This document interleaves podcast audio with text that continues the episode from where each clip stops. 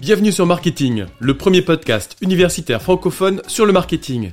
Ce podcast est créé et animé par les étudiants de TechDeco Périgueux et moi-même, Fabrice Cassou, maître de conférence à l'Université de Bordeaux. Notre objectif est de vous partager chaque lundi, mercredi et vendredi notre passion et notre curiosité sur le monde du marketing. Alors bonne écoute Bonjour à toutes et à tous. Aujourd'hui, nous allons parler de référencement naturel. Alors, qu'est-ce que le référencement naturel? Ou que l'on appelle aussi plus communément SEO, Search Engine Optimization. Il s'agit d'une technique qui vise à améliorer un site web pour l'aider à apparaître dans les résultats naturels des moteurs de recherche. Quand vous tapez un mot-clé ou une expression en fait sur un moteur de recherche tel que Google, vous avez différents résultats qui apparaissent. Il y a une première typologie de résultats qu'on appelle SIA, il s'agit des publicités, c'est-à-dire les annonces en fait faites par des marques ou des entreprises. Et enfin, des résultats dits naturels, c'est-à-dire qui sont uniquement liés à l'analyse euh, de Google des différents sites web qui sont euh, détectables.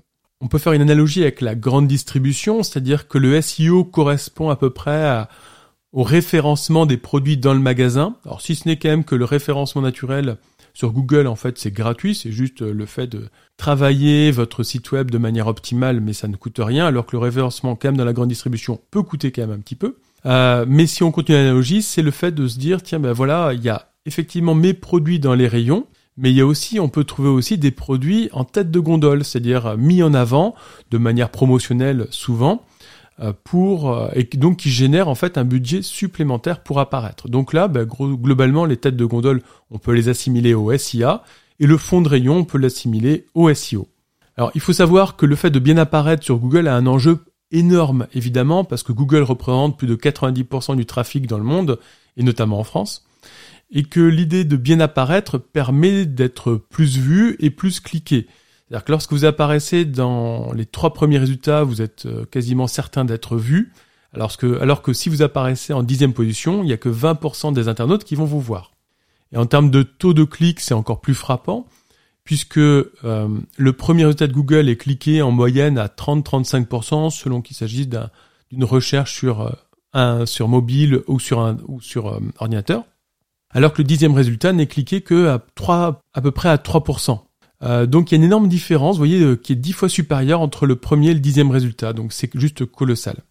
Alors pour cela, en fait, il faut bien comprendre que pour bah, travailler le référencement naturel, eh bien les moteurs de recherche vont scanner entre guillemets euh, votre site web, vont crawler et vont aller regarder différents éléments, différents paramètres, tels que la fréquentation de votre site, les avis des internautes, l'analyse des mots-clés, l'analyse des liens entrants, sortants, la situation géographique de l'internaute, bref, ils vont prendre en différents paramètres que l'on va détailler dans quelques instants.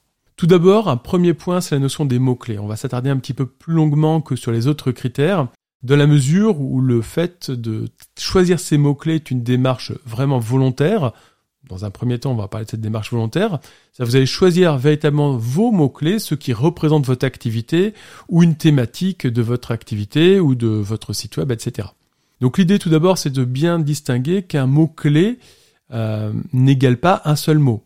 En fait, on parle de, d'expressions, de, mots-clés en fait sur euh, Google, sur Internet, mais il s'agit souvent de plusieurs mots-clés, 2, 3, 4, 5.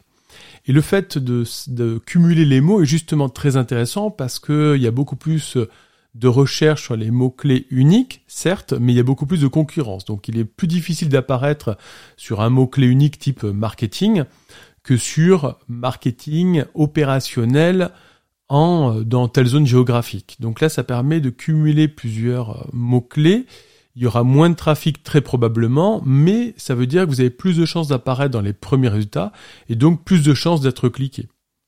Et c'est là où justement il faut bien euh, réfléchir à l'adéquation entre le volume que peut vous apporter tel ou tel mot-clé, donc au sens large un ou plusieurs mots-clés, et le niveau de concurrence. Parce que plus il y a de concurrence, plus vous serez en difficulté pour apparaître dans les premiers résultats. Donc c'est bien d'être positionné sur un mot-clé qui va générer du volume, mais si vous apparaissez à la dixième, quinzième page d'un moteur de recherche, il y a quand même très peu de chances pour que vous soyez visible et donc cliquable.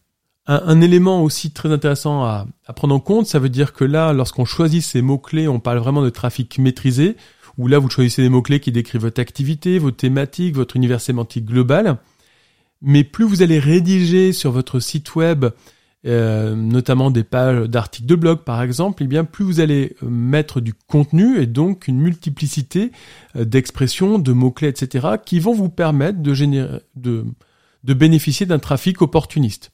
Là, c'est vraiment un contenu éditorial qui favorise justement la longue traîne. Donc, longue traîne SEO, c'est justement le, d'avoir plusieurs mots-clés qui sont peu cherchés individuellement, mais cumulés toutes ces expressions-là cumulées vont vous amener un trafic intéressant.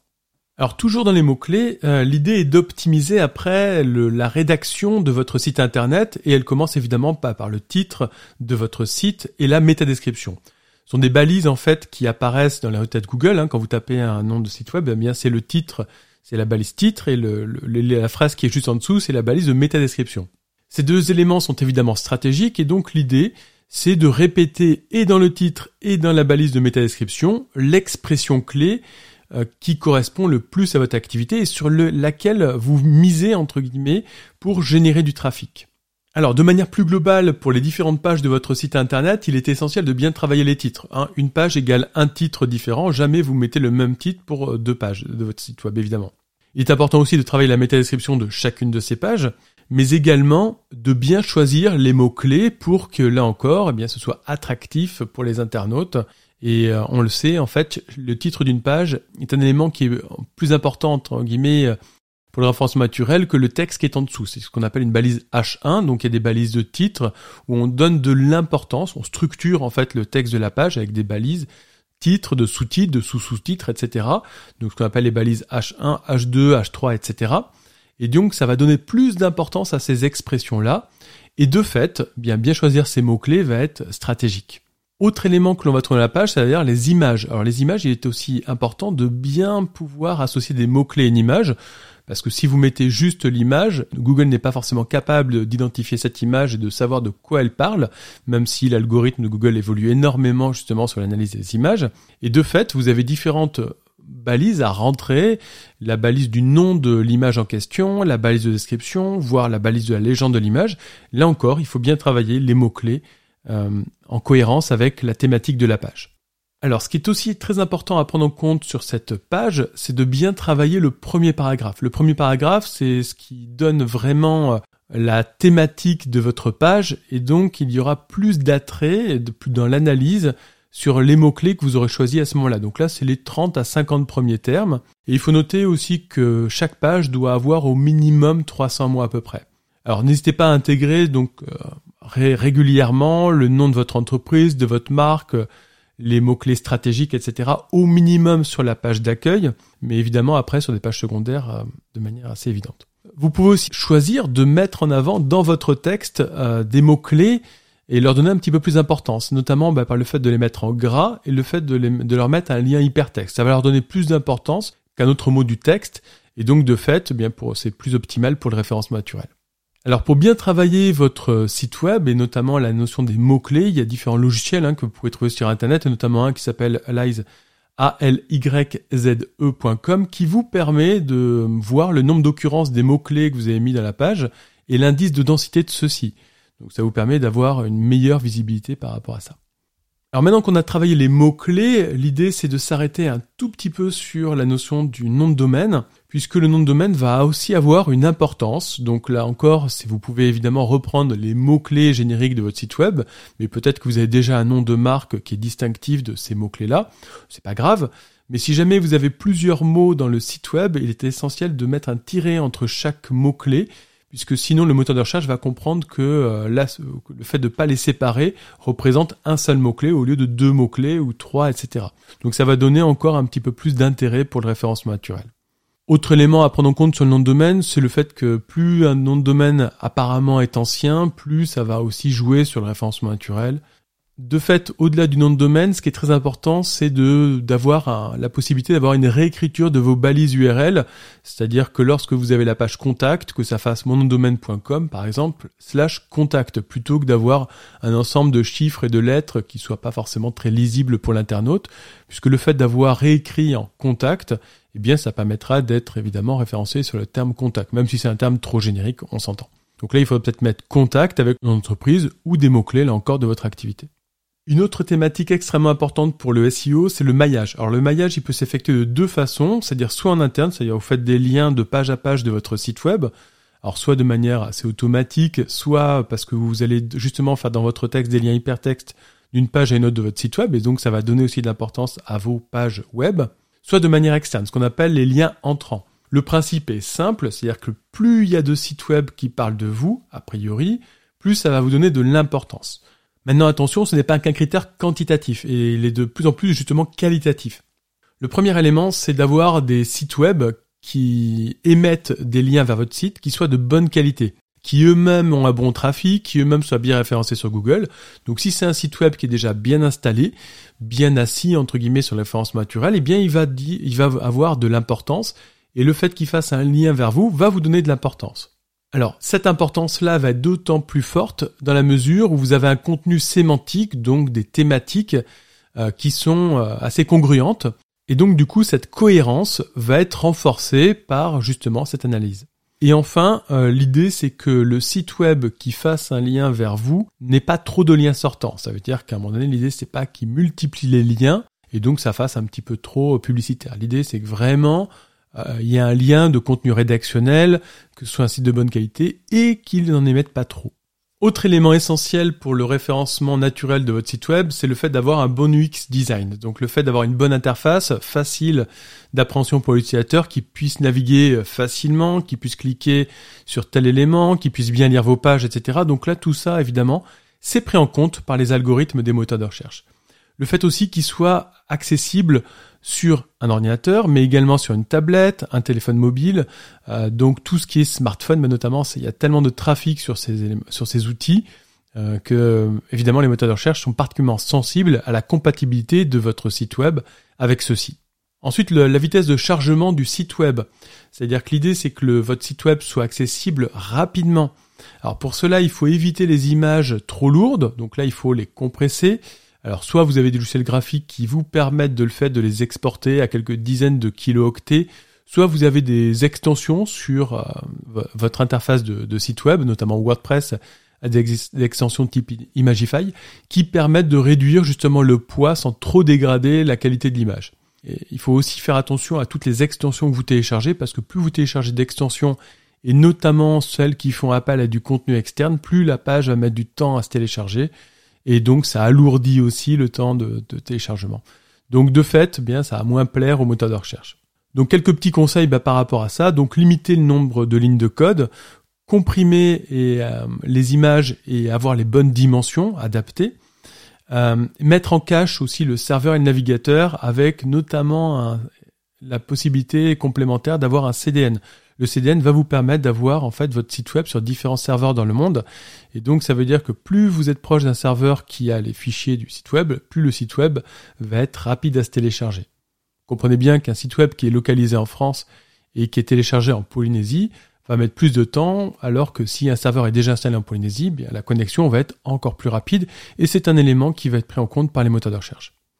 Autre élément, la notion de sécurité, c'est-à-dire qu'aujourd'hui, les moteurs de recherche sont plus attentifs à la notion de sécurité des sites web. Évidemment, il y a la question de, de la RGPD, mais il y a également la notion dans le nom de domaine du fait d'être en HTTPS au lieu d'être en HTTP.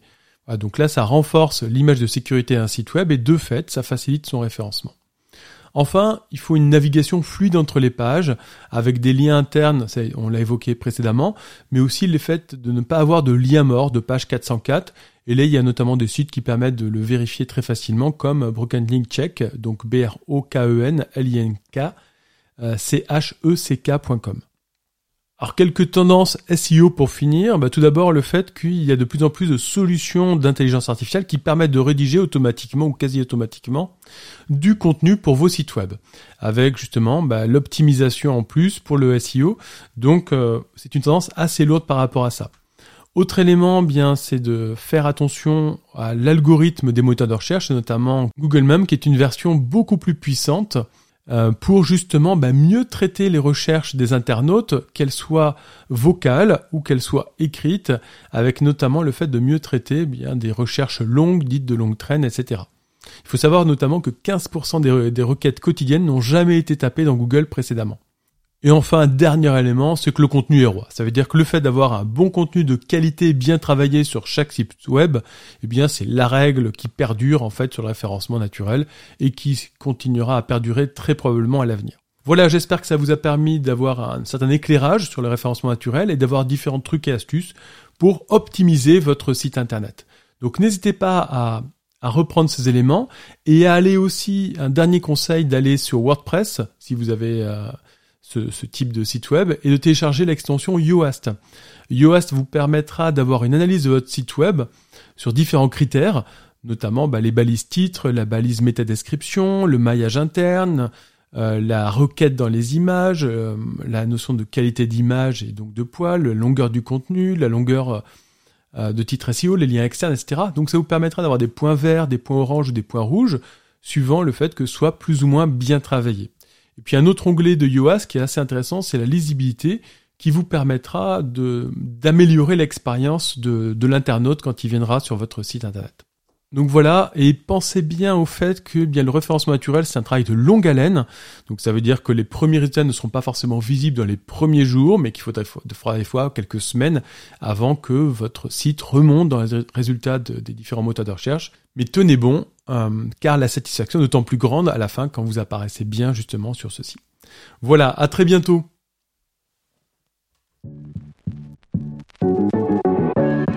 Merci à tous d'avoir suivi cet épisode.